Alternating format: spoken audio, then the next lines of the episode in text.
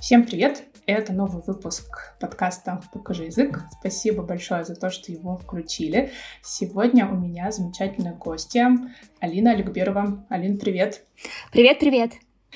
Я позвала Алину, потому что у нее роскошнейший опыт построения международной карьеры, потому что у Алины целая череда международных крупных корпораций. Я думаю, Алин, ты нам сегодня немножечко об этом еще расскажешь. И твой опыт мне ценен и в качестве релаканта, потому что ты эту дорожку протутала для себя сама, но еще и э, в том отношении, что ты и сама помогаешь другим ребятам эту же дорожку пройти, только с тобой за руку. Вот. И я думаю, что ты нам очень много чего сегодня сможешь рассказать в отношении языка, его э, значимости для построения карьеры, но и в том числе языка как части культуры. И э, где здесь, какие могут нас подстерегать сюрпризы, опасности и что с ними делать. Вот, э, Алин, расскажи буквально немножечко о себе, как, э, буквально тезисно, как твоя карьера международная происходила и где ты сейчас. Спасибо большое, что пригласила. С радостью поделюсь всем, что знаю. Я действительно работала большую часть своей жизни да, в принципе, все компании, в которых я работала, были международные. Начала со стажировки в Адидасе в офисе, а затем работала в компании Медиамаркт, тогда существовал такой ритейлер а, немецкий. И, кстати, мой руководитель тогда был экспатом, он был немец, вся работа была на английском языке. И мне кажется, это был мой первый такой опыт работы в международной среде, если так можно сказать. Затем почти шесть лет я проработала в компании Heineken, тоже это все было в России, в Москве. И после компании Heineken я перешла на позицию руководителя отдела трейд-маркетинга в компании Хенкель, э, где проработала почти три года. Э, затем моя последняя должность в этой компании была e-commerce менеджер. Э, я почти семь лет уделила маркетингу, трейд-маркетингу и немножко подустала, я помню, мне захотелось разнообразия, и я просила, эм, ну, разговаривала с руководителем о горизонтальном перемещении, чтобы увидеть бизнес с другой стороны.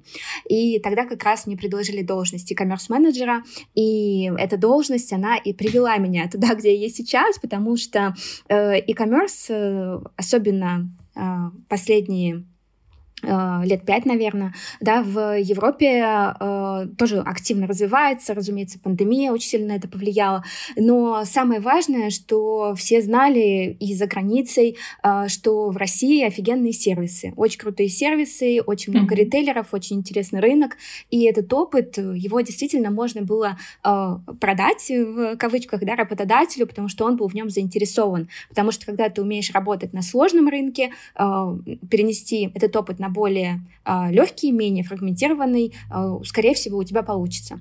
И э, как раз э, в наверное, пару лет назад э, я активно взялась за поиск работы за границей. Я планировала этот шаг последние, наверное, 5 или 6 лет, но э, думала, что самый простой способ — это переехать внутри компании, поскольку я работала в международных компаниях. Однако это достаточно сложный процесс, пандемия его еще немножко замедлила, и в какой-то момент я поняла, что надо брать уже полностью в свои руки этот процесс и искать какие-то внешние оферы, смотреть на внешний рынок.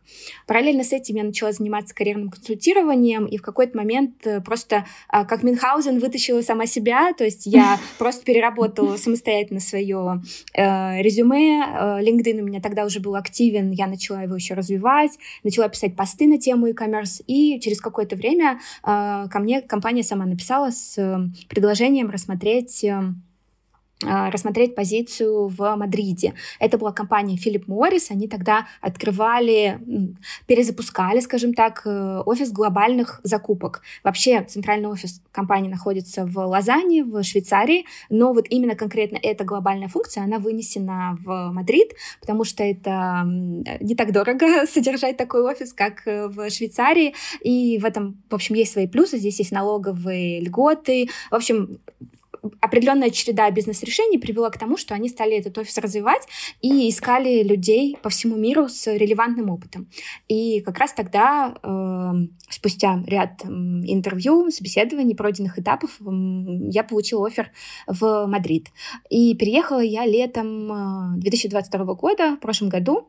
Вот уже почти год, да не почти год, больше года я здесь.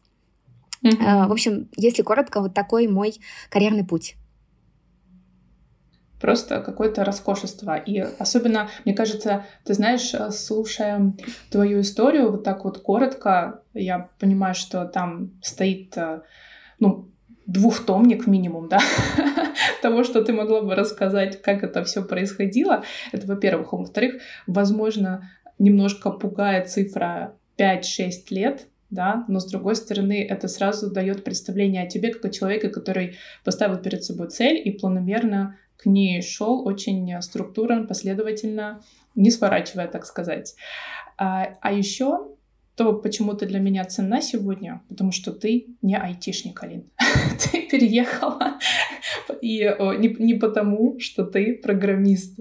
Простите меня, пожалуйста, программисты, э, но я думаю, понятно, почему я так сказала, да, потому что э, есть такая, такая идея, да, сейчас у, у многих возможно, что если ты не в IT-сфере, то для тебя релокация — это уже что-то такое совсем недоступное, и можно даже и не смотреть в эту сторону. И когда ты рассказывала только что о том, какой у тебя был путь, я услышала много таких зацепок, в которые мне хотелось бы погрузиться. Ты вспомнила про LinkedIn, и давай остановимся здесь на секунду. Расскажи, пожалуйста, чем конкретно он может э, быть э, полезен. А даже давай вот так еще развернем. Мы же все-таки говорим про язык. Ты сейчас живешь э, в Мадриде. Ты перечисляла несколько других компаний. И ни разу я от тебя не услышала фразы о том, что вот как язык был для меня препятствием, да, или... Ну, то есть ты, в принципе, ни разу об этом не упомянула. Расскажи, пожалуйста, чуть больше про эту, этот момент, эту деталь, и потом еще кое-чего я у тебя спрошу про LinkedIn. Э, да, ты знаешь, я хотела буквально пару предложений сказать про 5-6 лет. Это просто изумительно, что ты это подметила. Это был, была моя стратегическая ошибка, потому что неправильно э, закрываться и видеть только один вариант событий, развития событий для себя. Важно видеть мир во всем его многообразии, и я думаю, что прошлый год нам показал, сколько на самом деле вариантов переезда. Есть и стартап-визы, и digital nomad, и по образованию можно уехать. И когда вот так ты замыкаешь замыкаешься и закрываешься только на одном варианте, который для себя видишь, конечно, ты не придешь быстро к результату, потому что, может быть, это вообще даже не оптимальный для тебя путь. И видишь, когда я смогла переключиться на поиск работы более активно, то результат пришел гораздо быстрее. Вот, поэтому здесь э, такой первый, наверное, да, от меня совет, что рассматривать много вариантов, не закрываться на одном. Если говорить про LinkedIn, это основная площадка для поиска работы за границей. Я не знаю альтернатив, которые работали бы настолько круто. И если говорить о том, да, где делать фокус, мне кажется, что лучше приложить все усилия как раз на этой площадке и не раз, э, ну как сказать, не не стараться охватить абсолютно все. Есть э, другие платформы для поиска работы за границей, но, скорее всего, вакансии, которые там есть, будут дублировать то, что уже есть на LinkedIn, поэтому вы ничего не упустите. А, если говорить о языке, э, то я знаю английский язык, э, я говорю на нем свободно. Э, у меня не было на момент переезда второго европейского языка, то есть я переехала только с английским. Э, и я думаю, мы это потом еще подробнее обсудим. А, и э, действительно это для меня не являлось препятствием, потому что ну, я ощущаю себя в этом языке очень комфортно. Я с 10 класса смотрю фильмы, сериалы на английском языке, когда дядя моей подруги из США привозил на DVD-дисках э, всякие э, сериалы и мюзиклы. В тот момент они были популярны. Вот, поэтому это для меня естественная среда обитания. И э, на консультациях, конечно, э, то, что я говорю про английский язык, это одно предложение, что это просто маст, и если нету этой базы, э, если вы не чувствуете, что вы можете свободно пройти собеседование и так далее, то, конечно, лучше тогда заняться этим и уделить этому время, и только потом выстраивать активно свой процесс поиска работы. Особенно не для программистов, потому что программисты и вообще люди из IT-сферы, да, а, если они связаны с хард-скиллами, если их нанимают прежде всего за хард-скиллы, то, что они умеют делать определенные вещи технические, а, то здесь им даже в какой-то момент английский могут простить немножко. Он может быть ну, не на таком уж и высоком уровне, да, скорее всего, человек потом его подтянет в среде, это все обсуждается на собеседовании, можно сказать, что я этим э, займусь, или я уже работаю с репетитором, и на момент переезда я планирую там его довести до определенного уровня, который требуется, и действительно, если э, ваша ценность для компании, она в другом, то компания может закрыть на это глаза. Но поскольку, как ты правильно отметила, я не из этой сферы, э, то таких э, менеджеров, э, маркетинг-менеджеров, э, либо вообще людей, в моем случае из FMCG-сферы, за что нас нанимают? Нас нанимают за софт-скиллы, за то, за те скиллы, которые мы можем перенести в любую другую область, за то, что мы умеем общаться, вести переговоры, работать с клиентами, отстаивать нашу точку зрения, управлять командой, там, да, развивать people management и так далее. Все эти вещи, они строятся на коммуникации прежде всего, и они невозможны без языка. Поэтому здесь, конечно, в этом плане, мне кажется, язык — это очень-очень важный, важный фактор. Ты сказала очень важную вещь, мне кажется, это то, что часто ускользает от людей, которые планируют э, свою релокацию самостоятельно или посредством какой-то компании, что это, например, то, что я часто слышу от ребят-программистов, Многим из них кажется, что их язык должен быть тоже безупречен, то есть минимум B2, как им кажется, а если он ниже, то значит нечего и пытаться. Как мы от тебя только что услышали, это не, не всегда так, потому что здесь крайне важно различать, да, вот мне прям хочется еще раз сделать на этом акцент, да, что э, на, за что вас нанимают? За ваши hard skills, к которым коммуникация не относится, или все же у вас профессия такова, где коммуникация — это главная ваша функция.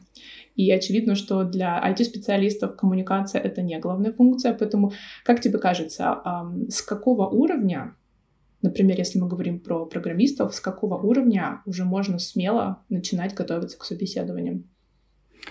Ты знаешь, Э, я сейчас вспоминаю на этом вопросе большое количество кандидатов, которые приходили, например, ко мне в команду, и которые писали, когда я еще работала в России, там тоже требовался английский, потому что ты работаешь с экспатами, а, не так много, конечно, как за рубежом, но все равно. А, и они писали, там, у меня уровень B2 или у меня upper intermediate, и потом они не могли свободно выразить свою мысль на собеседовании mm-hmm. или ответить на вопрос. Здесь э, я не очень э, хорошо разбираюсь в этих уровнях, я не знаю, в чем их существенное отличие, а, но я могу сказать так, если вы можете выразить свою мысль, попробуйте, есть прекрасный инструмент, может быть, мы приложим его в описании к выпуску, называется Google Warm Up. Там это бесплатно, там тебе Google задает вопросы, ты наговариваешь их просто на диктофон, и потом видишь транскрипт своего ответа, э, можешь повторить это упражнение, там это для разных, э, для разных профессий, есть общие вопросы. Вот вы попробуйте, вам задают вопрос, попробуйте на него ответить, и вы поймете, на самом деле, готовы вы или нет. Если вы можете свободно выразить свою мысль, даже если это достаточно примитивный э, словарный запас, если это будут простые простые слова, если это будут простые конструкции, это не важно. Если вы можете выразить свою мысль так, что вас поняли, и это будут разговоры не только о погоде, но и разговоры на профессиональные темы, этого достаточно, чтобы пробовать. Вот мне кажется, это самое главное, потому что мы можем э, знать кучу времен и сложных конструкций, но если мы их не используем, не используем их свободно, то в этом нету э, большой ценности. То есть э, самое главное это действительно, вот вы попадете в международную среду, у вас все имейлы будут на английском языке, все запросы в Microsoft Teams вам будут писать на английском. Вы сможете на них ответить, вы сможете свободно э, общаться, э, да? Вот, вот это, мне кажется, самый главный индикатор, по которому надо себя проверить. Классная мысль о том, что важен не уровень, а навык говорения, и ну, наверняка еще бизнес-коммуникации, да, письменные как минимум. Если с ней все в порядке, или есть, или, как сказать, а, необходимый уровень, который нужно достичь, не так уж и далек, это означает, что, в принципе, уже можно начинать готовиться. Это не эм, какая-то недостижимая величина. То есть, как минимум для IT-специалистов эм, перфекционизм в сторонку. он здесь совершенно неуместен. А, а теперь давай переместимся в те профессии, где коммуникация — это тот навык, которым э, специалист должен владеть э, на очень высоком уровне. Скажи, есть ли здесь какое-то различие между, так сказать, разными ну, как это сказать, градациями специалистов, да, то есть когда это senior позиция или когда это middle позиция, есть ли э, какое-то различие между тем, как нужно владеть языком, и в том числе нужно ли владеть местным языком? Это комплексный вопрос. Я его хочу распаковать прям в несколько ступеней. Во-первых, э, буквально одна ремарка про IT-специалистов, и дальше перейдем уже к не IT. Э, я вижу сейчас, мне кажется, что э, есть нек, некое, некий миф, может быть, некое заблуждение, что действительно вот важны только хард-скиллы, софт-скиллы в сторону, потому что мы крутые программисты. Я хочу сказать так, э, по всем исследованиям, которые я вижу, все, что я получаю от рынка, это то, что ценится больше всего, то, что делает вас уникальным, и то, что э, просто делает вас супер, ну, как бы топовым спецом, это сочетание этих качеств. И здесь не только английский язык, но и умение общаться с бизнесом, умение понимать потребности бизнеса, умение общаться с другими функциями, говорить на их языке и я уверена, что для IT-специалистов э, на более топовых уровнях, когда они уже, например, они ну, больше управляют командой, либо принимают какие-то бизнес-решения, там коммуникация тоже супер важна. Поэтому здесь я просто призываю всех, э, кто является техническим специалистом, делать на это тоже большой фокус. Особенно если мы говорим о загранице, где культура коммуникации, она более мягкая, она важнее, да, то есть мы даже на собеседованиях э, в любом случае будет какой-то small talk, и мы должны уметь его поддержать, неважно, в какой сфере мы работаем. А, вот. Это что касается IT-специалистов. Э, здесь я вижу такую возможность, на самом деле, для них, и такой недооцененный скилл, на который сейчас мало обращать внимание. Если говорить э, про остальные профессии, а, есть ли разница между уровнями? Разницы нету.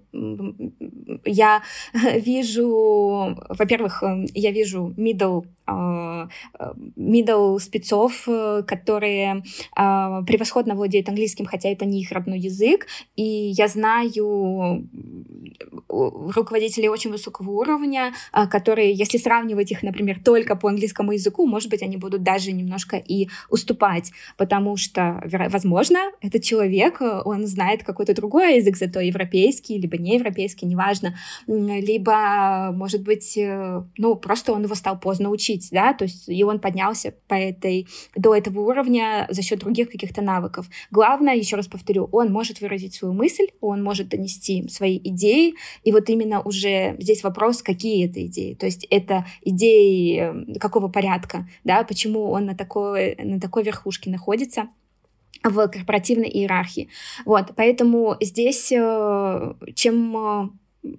чем выше ваш уровень, тем лучше. Э, и мне кажется, что на самом деле английский производит довольно сильное впечатление. Вот мне, у меня мой руководитель, например, он из Канады. А английский — это его родной язык. А то, что я могу абсолютно свободно его понять, а мы все знаем, что native спикеров понять сложнее, чем людей, которые, э, которые выучили английский. Yeah. Я могу свободно его понять, он мне говорит, что, слушай, ты вообще абсолютно там билингвал. И эм, это упрощает вашу коммуникацию? Конечно, упрощает. Упростит ли это вашу, ну, вообще рабочую рутину? Ну, конечно, да. Поэтому э, здесь точно, чем э, э, лучше вы отточите этот навык, тем это больше бенефитов вас, вам принесет, вам будет просто комфортнее работать. А, если говорить о том, э, нужны ли какие-то другие европейские языки, смотрите, здесь история такая. Зависит от вашей работы. Если это глобальная функция, например, как в моем случае, вот я в своей работе отвечаю за абсолютно все рынки, от Перу до Индонезии. Вообще абсолютно за все. И вся моя работа, вся моя коммуникация э, строится на английском языке. И здесь, э, прежде всего, это, конечно, как мы можем понять, по э, вакансии от компании самой. Потому что если компания пишет в требованиях, что обязательно нужен свободный э, немецкий, испанский, французский, ну, здесь, э, скорее всего, у них есть причины требовать этот язык. Скорее всего, он вам понадобится потом в работе. А в моем случае он не нужен, э, просто потому что, повторюсь, э, ты отвечаешь за все рынки, и нужен какой-то универсальный, ну, универсальный знаменатель, да, и это английский язык. Но если я захочу поменять работу и остаться в Испании, мне обязательно нужен будет испанский, потому что таких э, должностей на таком глобальном уровне, глобальных офисов, в принципе, в Испании довольно-таки мало. И это немножко неправильно с точки зрения карьерной стратегии ограничивать себя э, только этим пулом. Надо максимально его расширять. И здесь, если это, например, не глобальный уровень, а региональный, либо просто местный, локальный уровень, э, например, та же самая, тот же самый Филипп Моррис, э, у них э, есть испанский офис, который отвечает только за Испанию. Э, точно так же, как в России, да, только за Россию и так далее. Э, и вот там, конечно же, во-первых, подавляющее большинство сотрудников — это испанцы, язык коммуникации испанский, вся документация, с которой они работают, она тоже на испанском языке. Поэтому я активно учу испанский, чтобы иметь возможность в дальнейшем, если мне это потребуется, претендовать на эти эм, роли. И э, здесь э, надо смотреть на то, э, ну, как бы, что вы будете делать, в чем ваша именно зона ответственности. Плюс еще такой момент. Например, когда я работала в компании Хенкель, у меня было однажды собеседование с Хенкель в Нидерландах. Все мы знаем, что в Нидерландах все превосходно говорят на английском языке. Ты можешь, в принципе, не учить местный язык, если приезжаешь туда. Но э, работа сама, она заключалась в том, что ты общаешься с клиентами и создаешь креативы, создаешь контент. И это был контент для местного рынка. И это реклама, например, которая, там, не знаю, билборды, либо ТВ-реклама, но, разумеется, она на голландском языке. И э, здесь это было тупиком для меня. То есть им важно было на этой позиции знание английского языка, теоретически э, голландского голландского языка. А, то есть теоретически можно было претендовать, тебя бы все поняли, ты мог бы перейти на английский язык, но конкретно, ну, как бы, job description этой должности был такой, что вот вам общаться с клиентами, создавать креативы. Поэтому здесь надо смотреть в зависимости от позиции. Но крайне важно здесь отметить, исходя из того, что только что рассказала, что нет такого понятия, что на senior позиции можно обойтись английским в любой должности, а если ты не senior, тогда тебе придется осваивать местный язык, а иначе тебя на работу не возьмут. То есть такого разделения не существует. Крайне важно понимать, в чем специфика работы. Из этого исходить, а не из твоего уровня. Да, но смотри, то есть мы все отлично понимаем, что выучить язык — это огромный труд. Это несколько лет как минимум, как минимум, большого-большого труда, большого фокуса. И если мы, например, знаем английский язык, и мы хотим уже сейчас искать работу за границей, мы совершенно точно, на 100% можем уже это делать и говорить себе, что мне нужно выучить еще один европейский язык, и только тогда, например, что-то искать, но это просто, как сказать, может быть, вы, конечно, у вас будет больше вакансий, на которые вы сможете откликнуться, вам будет проще, но вы э, тогда должны будете уделить этому огромное количество времени. И здесь, э, мне кажется, это просто не совсем даже ну, разумно с точки зрения карьерной стратегии. Э, английского достаточно, чтобы стартовать поиск. Опять-таки, зависит от того еще, какая э, специализация да, у человека. Может быть, действительно там, поиск работы — это не самый э, оптимальный вариант для переезда. Может быть, это образование. Может быть, э, э, например, если вы понимаете, что у вас два языка и оба на начальном уровне, европейских, может быть, имеет смысл сделать акцент там не на английский язык, если вы уже точно знаете, что там вы немножко владеете испанским, хотите переехать в Испанию, научите тогда, конечно, испанский, то есть это конкретно в этой локации больше принесет вам э, э, бенефитов. Еще такой момент конкретно про Испанию могу сказать, э, что здесь довольно мало людей знает английский язык, если говорить в процентном соотношении, и mm-hmm. поэтому Английский язык для релакантов является большим преимуществом компаниям, если у них есть в требованиях английский, им очень сложно найти специалиста на локальном рынке. Поэтому они готовы рассматривать людей из других стран, перевозить, релацировать и так далее. Вот, поэтому это конкурентное преимущество. Например, если говорить о Германии или Нидерландах, там, как мы только что проговорили, огромное количество местного населения владеет английским, поэтому там вы этим мало кого удивите, э, условно, да, в кавычках. Здесь это больший бенефит, это больше вам принесет с точки зрения возможностей. Класс, интересная особенность. Я никогда об этом не задумывалась с этой точки зрения, что э, такая вроде бы обычная вещь, на наш взгляд, да, английский язык может стать таким большим преимуществом для человека, который хочет переехать в Испанию. Здорово. Ты упомянула одну такую важную деталь о софт-скиллах, которые нужны и э, тем же программистам в том числе, и о том, насколько этот элемент, к сожалению, до сих пор недооценен с точки зрения специалистов в том числе, и как они мало ему уделяют времени в плане его развития. И если мы говорим о коммуникации в целом, ты также упомянула, что она другая, если мы говорим о коммуникации в рамках компании. Давай здесь еще буквально немножко остановимся. Расскажи подробнее, каким образом коммуникация отличается в компании. А, смотрите, я, э, мой опыт, он в международных компаниях, и, э, как правило, компания, даже когда она приходит на российский рынок, она приносит свою корпоративную культуру и свои особенности. Поэтому я привыкла, это моя тоже естественная среда обитания, работать в довольно мягких э, компаниях с большим уважением к сотрудникам, где, тебе не, где нет настолько жесткой иерархии, как я знаю, бывает иногда в российских компаниях. А, тем не менее, даже сравнивая с российскими офисами международных организаций, здесь э, иерархии будет, скорее всего, еще меньше. А, и свобода действий будет еще больше. А, но самое главное — это мягкость коммуникации. Вот я, когда приехала, у меня был испытательный срок 6 месяцев. Здесь вообще, кстати, это норма в Европе, что полгода испытательный срок. Я была на диком стрессе, мне срочно надо было реализовать какие-то проекты, как я думала, которые покажут, что меня взяли не зря и что я могу принести результат. И я попала просто на период конец июля, начало августа, когда все в отпусках, я спрашиваю своего руководителя, слушайте, что мне там испытательный срок, мне что мне надо сделать, какие у меня KPI. И мне все вот первые два месяца слово, которое я слышала чаще всего, это chill и релакс чил и релакс, и мне, меня просто все бесконечно успокаивали, мне говорили, слушай, возьми месяц на просто адаптацию, поищи квартиру, ну как-то разберись с документами, успокойся, все будет хорошо не переживай насчет этого. И э, я потом заметила не только по себе, но и по остальным коллегам из России. У нас есть несколько человек русский очень actionable. Ну, то есть мы очень actionable, и нам надо просто срочно, ну, бежать что-то делать. И мне кажется, это связано с иерархией в плане того, что э, нам поставили задачу, мы идем ее выполняем. Здесь, э, скорее всего, с вами будут договариваться. То есть здесь вообще культура того, что надо договориться, надо получить от сотрудника ок, бесконечно спрашивают, что ты думаешь, какой твой подход, что ты считаешь. То есть это коллаборация, настоящая коллаборация, где вы вместе ищете э, идеальный вариант.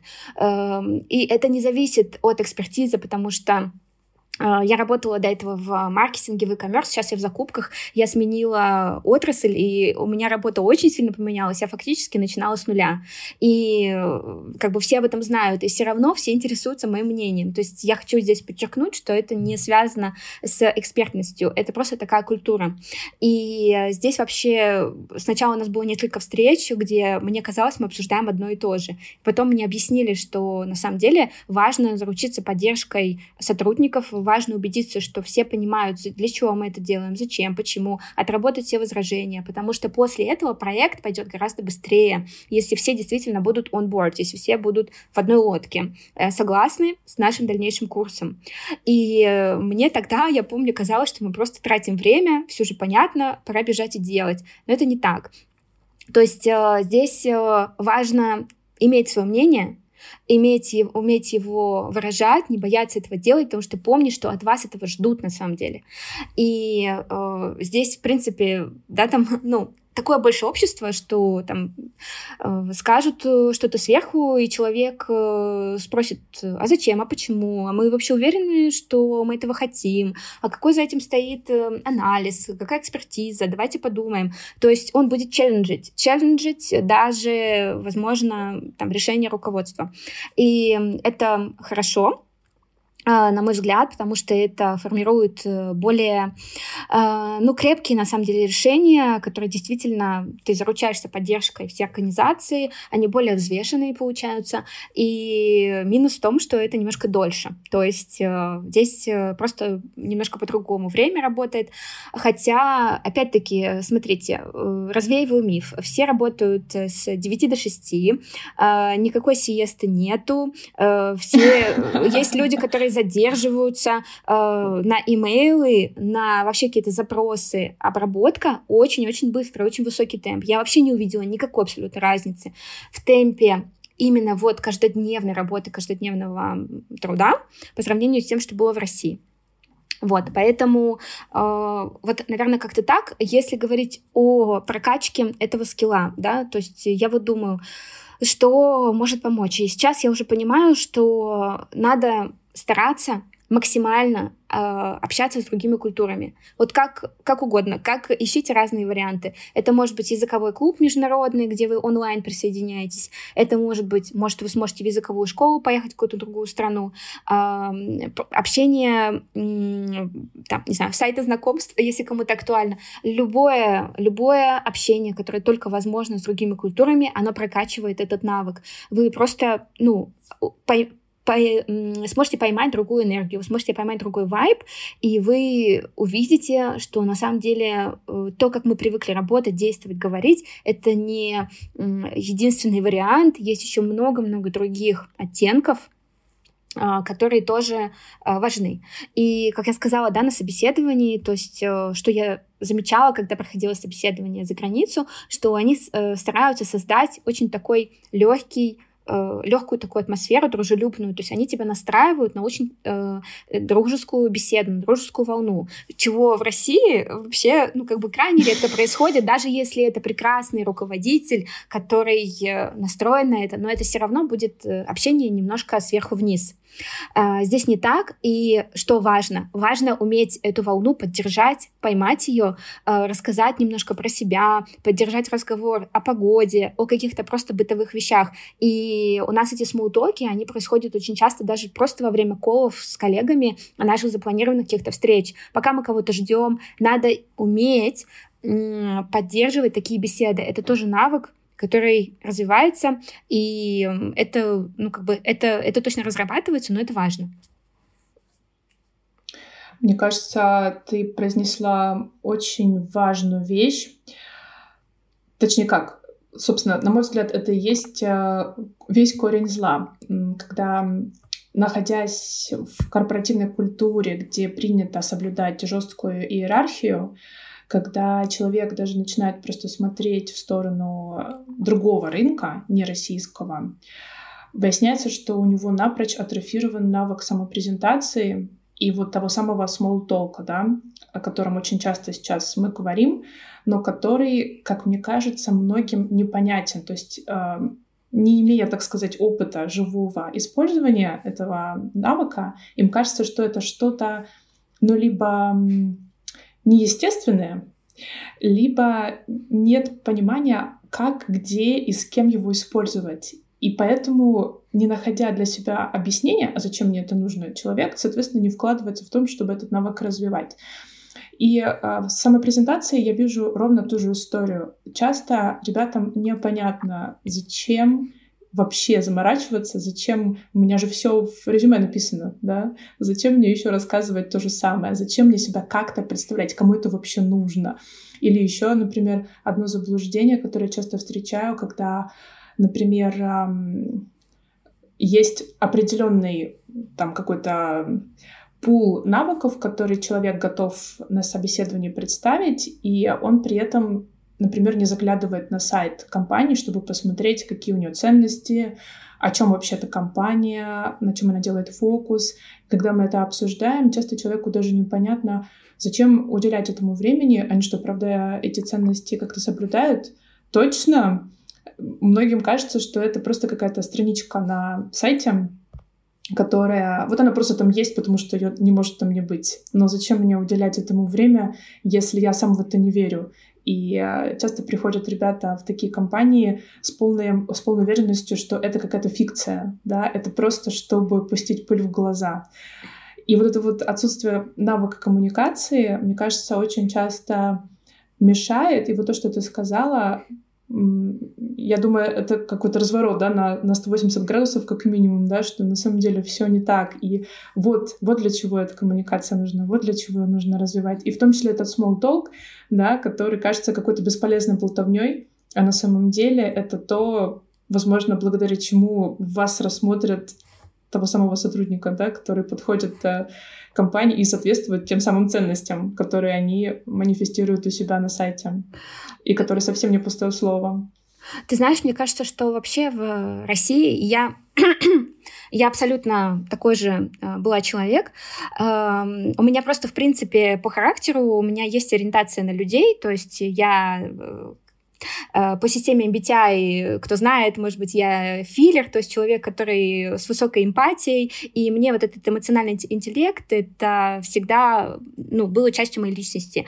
Э, но это просто сугубо по, по моему характеру. Вот. В целом, разумеется, у меня точно так же была ориентация на результат, на достижения, и мне кажется, что мы в России делаем на это огромный фокус, гораздо больше. То есть именно что конкретно мы достигли, какие какие у нас цифры, какие результаты. Вот мы запустили проект, за сколько мы его закончили. И мы совершенно не говорим о том, и вообще нет на это фокуса, а как мы это сделали.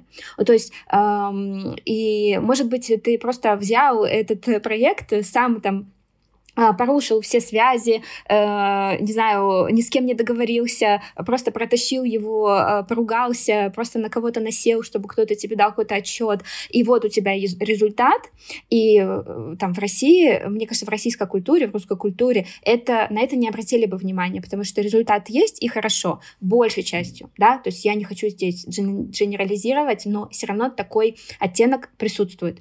Здесь крайне важно в, за границей как мы это делаем, как мы достигаем результата. Мы э, со всеми ли мы это обсудили, мы, как мы договорились, поддержали ли люди этот проект, какой они внесли контрибьюшн, вообще умеем ли мы в команде работать.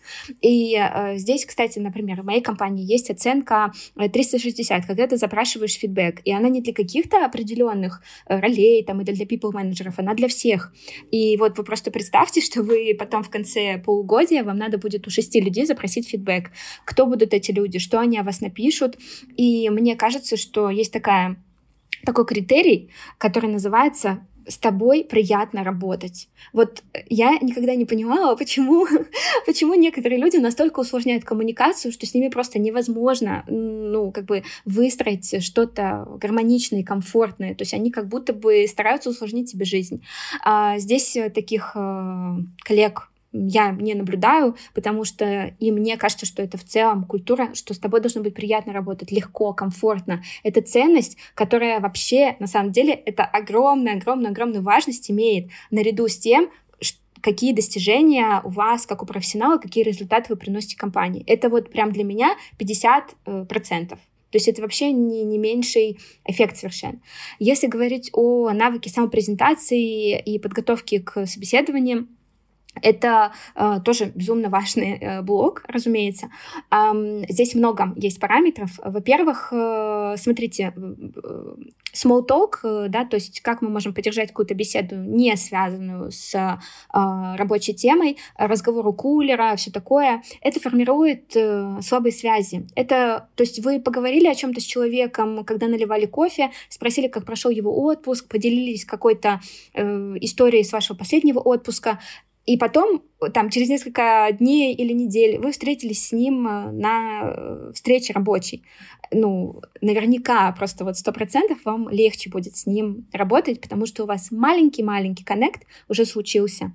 И мне кажется, что мы здесь тоже не совсем умеем, это я про себя в том числе говорю, э, не уходить в глубину, а оставаться немножко на поверхности, но при этом делиться немножко какой-то личной информацией. То есть ты можешь сказать, куда ты поехал в отпуск, рассказать какую-то историю. Вот мы ходили в какой-то ресторан, представляешь, нам там, не знаю, перепутали блюдо, там, тра-та-та. Это, эм, это как раз то, что нужно. Это тот уровень глубины, который требуется, когда ты можешь немножко рассказать не совсем поверхностно э, что-то, э, что относится к твоему опыту, но при этом не уходить в какие-то глубокие э, проблемы или ситуации, не нагружать человека и уложиться буквально в одну-две минуты с этой историей, то есть не растекаться мысли по древу. А, вот. И вот этот э, скилл, мне кажется, он очень важен, и он помогает потом в работе. То есть почему все это делают? Потому что это, во-первых, легче, конечно, дается э, здесь людям, потому что это больше развиты навыки коммуникации, и второй момент — это легче потом тебе работать. А, вот. Если говорить о навыке самопрезентации, то здесь компания смотрит на то, какие акценты вы расставите. Плюс вы же можете менять. То есть мы очень редко, э, когда мы ищем работу, мы прям на какую-то определенную должность претендуем. Мы же рассматриваем, как правило, пул должностей с разными акцентами. И вы можете эти акценты расставлять как раз, когда вы рассказываете о себе.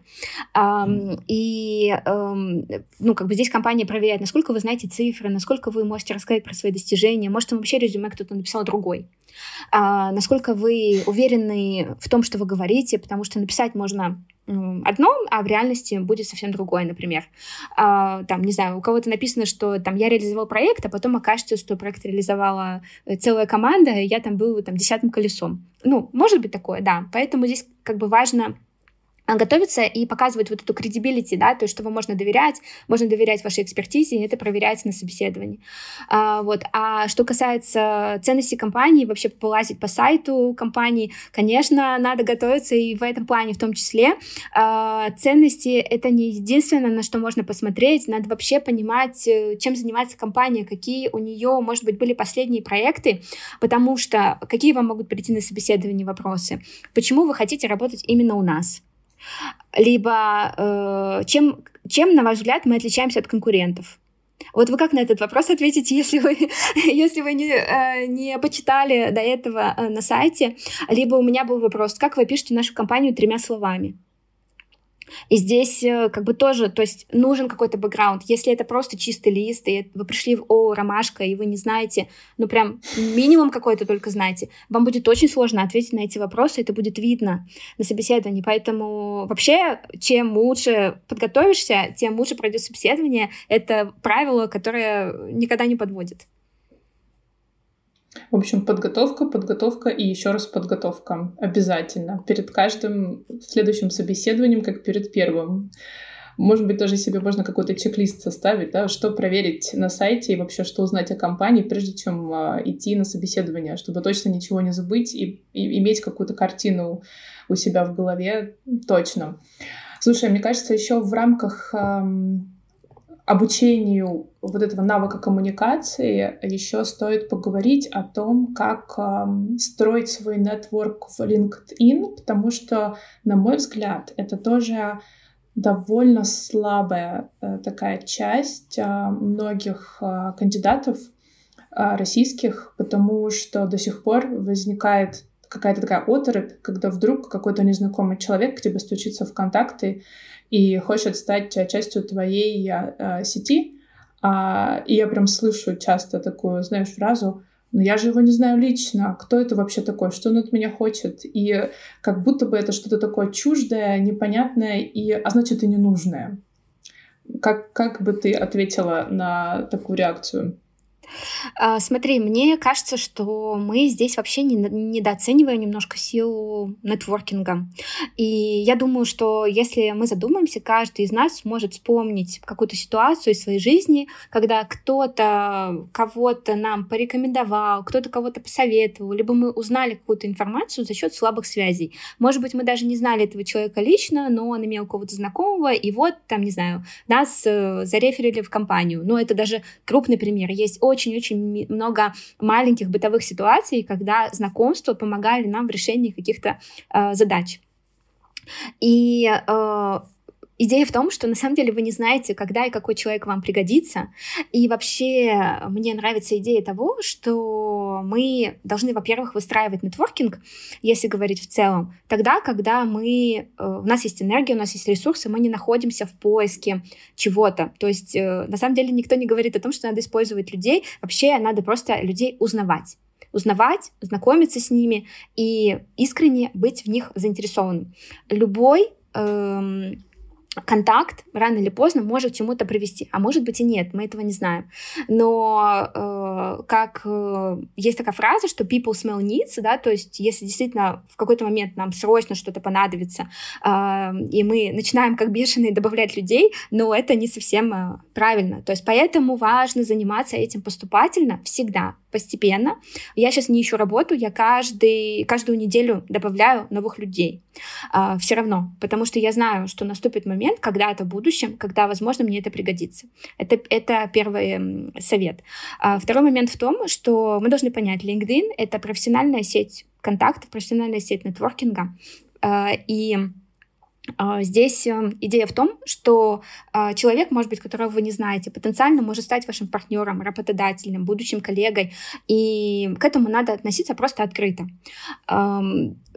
Если вы хотите, чтобы ваш профиль показывался рекрутером, у вас должно быть минимум 50 коннектов. А, желательно, чтобы их было 500 и больше. Ну, то есть 500 и больше — это прям вообще супер класс. Это э, уровень, к которому надо стремиться. Но, например, когда компания нашла меня, у меня было где-то 300 с чем-то э, контактов, поэтому это никакой не блокер, это, ну, не является препятствием. Э, я добавляю людей, которых я не знаю. Э, кого я добавляю чаще всего? Рекрутеров из тех компаний, которые мне интересны, из тех локаций, которые мне интересны, либо людей из моей отрасли, то есть, например, Global Procurement Manager, да, менеджер по глобальным закупкам, моя сфера, э, моя, возможно, будущая должность. Может быть, этот человек через год э, уйдет на повышение, будет искать себе коллег в команду, и у него будет мой коннект, будет мой контакт. Если честно, когда я добавляю людей, я вообще ничего не пишу, и очень много людей добавляют меня в ответ, потому что, ну, как раз-таки все понимают, что рано или поздно, может быть, этот человек может пригодиться. Плюс, э, если мы пишем посты, мы ведем активность на LinkedIn, то люди постепенно начинают вас узнавать. То есть, может быть, они вас добавили и вообще, ну, забыли. А потом они видят, что в ленте у них какие-то интересные посты на какую-то интересную тему, и у них начинает цепляться глаз. Они начинают вас запоминать. И именно так выстраивается личный бренд на LinkedIn. То есть, э, плюс второй момент — в том, что Конечно, если мы ищем работу за границей, нам надо добавлять международные контакты. Если все наши контакты на LinkedIn будут э, с российской локацией, то это очень мало продвинет вас на пути к этой цели. Э, почему важна еще активность? Потому что, когда, например, ваш коннект, он лайкнет ваш пост, то эту реакцию, это действие увидят все коннекты с его стороны. И там может тоже быть потенциальный человек, который ищет кого-то к себе в команду, и у него он вас запомнит, и за него зацепится глаз. Вот мне именно активность LinkedIn принесла мой офер, но, опять-таки, знаешь, здесь еще, мне кажется, эм, люди... Ну, прошлый год он очень сильно как бы вывел LinkedIn на, как сказать, на highlight, да, то есть все стали а, думать об этом, заводить профили, и стали делать действия не совсем целевые, может быть, не совсем э, грамотные, добавлять всех подряд, либо писать все подряд. Но здесь важно грамотно подходить, да, то есть э, и выстраивать свою сеть нетворкинга грамотно, и писать э, посты, которые действительно будут показывать вас как эксперта.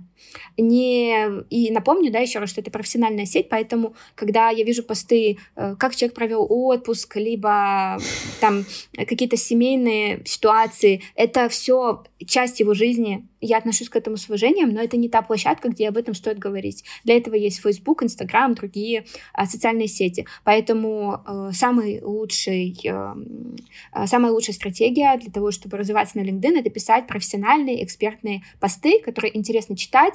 Там действуют абсолютно такие же законы э, внимания, да, то есть э, должно быть какое-то название, которое, после которого захочется прочитать дальше. То есть это должно быть не скучно, интересно, не длинно. Вот, в общем, для этого есть свой, свой подход, но идея в том, что, конечно, это, это сеть нетворкинга, которую там стоит выстраивать, э, и не бояться добавлять людей незнакомых. Это как раз и нужно делать сто процентов. И это точно не страшно. И вовсе не для того этот человек к вам добавился, чтобы что-то у вас разузнать, да, это просто естественный процесс, то, как а, нетворк строится. И это то, что нужно делать самим очень активно. Ты знаешь... Но при этом э, с пониманием цели.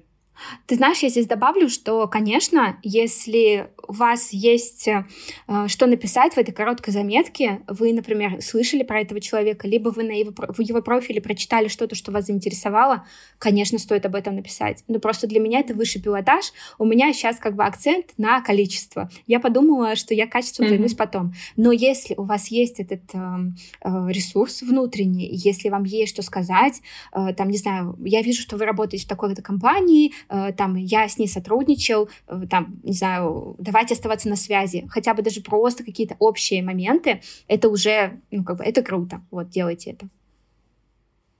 Определенно. Знаешь, э, все в течение всей нашей беседы сегодняшней я поймала себя на мысли, что, наверное, магистральная линия такова, что вовсе не сам язык, ну, я имею в виду, например, английский, да, как навык, важен и нужен, важен и нужен какой-то метауровень этого языка, да, то есть как я на этом языке буду вести коммуникацию и умею ли я вообще это делать. И, наверное, этот навык, он масштабируется далеко не только на английский, а вообще на любой язык, ну, очевидно, конечно, с пониманием культурных э, местных особенностей, но в целом, то есть вовсе не а, прости господи, знание времен, да, а, важно, и благодаря нему вы получите офер а как раз то, как вы этим языком будете пользоваться и как вы будете настраивать связи, потому что мне кажется, что человек с уровнем, ну, например, там C1, допустим, да, если он а, выбирает стратегию молчать и минимально взаимодействовать со своими коллегами, то возникает вопрос, а, как ему практически этот язык поможет, да, и наоборот. То есть человек, который очень открыт и развернут а, к построению контактов со своими коллегами и, может быть, не обязательно в своей компании, но и в целом а, в своей сфере, в том же LinkedIn, у него гораздо больше шансов э, получить какое-то продвижение, получить какой-то офер и вообще заручиться поддержкой, даже если, например, его язык не такой, как ему хотелось бы. Вот, то есть вовсе не э, сам по себе словарный запас, допустим, важен, а что-то более глубокое или высокое, наоборот. Вот. Сто процентов. Я здесь хотела еще добавить, э, сказать о том, что люди совершают ошибки. Я вижу своих коллег, я общаюсь с людьми, я вижу в почте, что люди совершают ошибки в английском языке, э, употребляют не те времена, иногда бывают какие-то опечатки.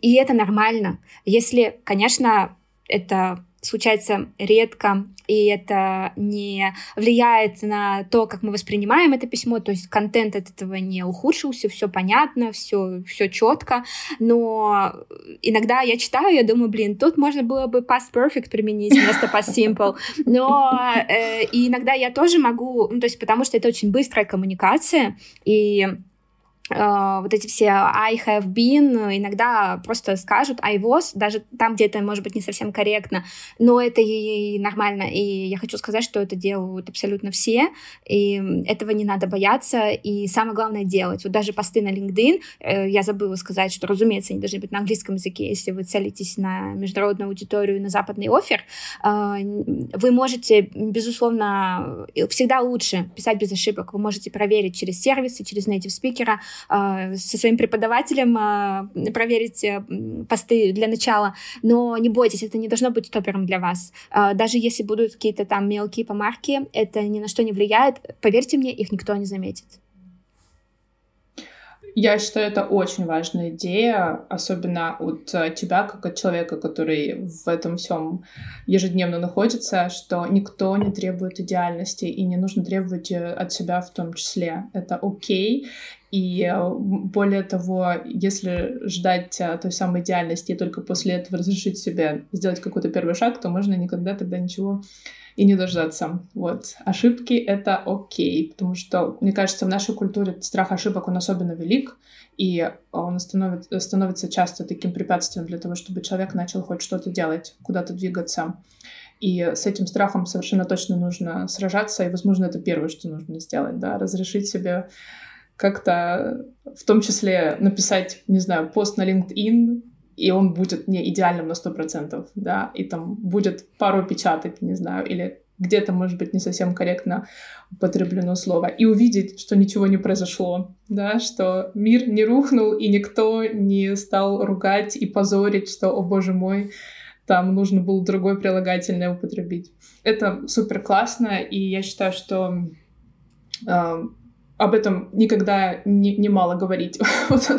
сколько раз можно об этом напомнить, это всегда будет э, очень полезно.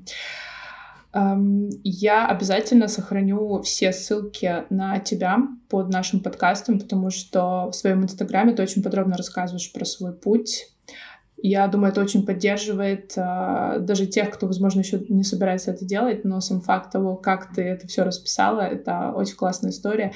Я знаю, что у тебя еще есть подкаст, в который ты приглашаешь э, интересных гостей, и вы обсуждаете э, важные полезные темы, которые также могут а, пригодиться и моим слушателям в том числе. В общем, все-все-все ссылки обязательно на тебя оставлю и всячески призываю следить за тем, как а, Алина очень классно, структурно и последовательно строит свою карьеру и помогает в том числе в этом другим. Спасибо тебе за нашу сегодняшнюю беседу. Я была очень рада, что ты ко мне пришла в гости. Спасибо Я думаю, большое. Будет полезно нас послушать. Спасибо большое за приглашение. Мне было очень приятно, очень интересно. А, буду рада любым э, вопросам в любых социальных сетях. Чем смогу, обязательно помогу. Спасибо. Всем пока. Пока-пока. встреч.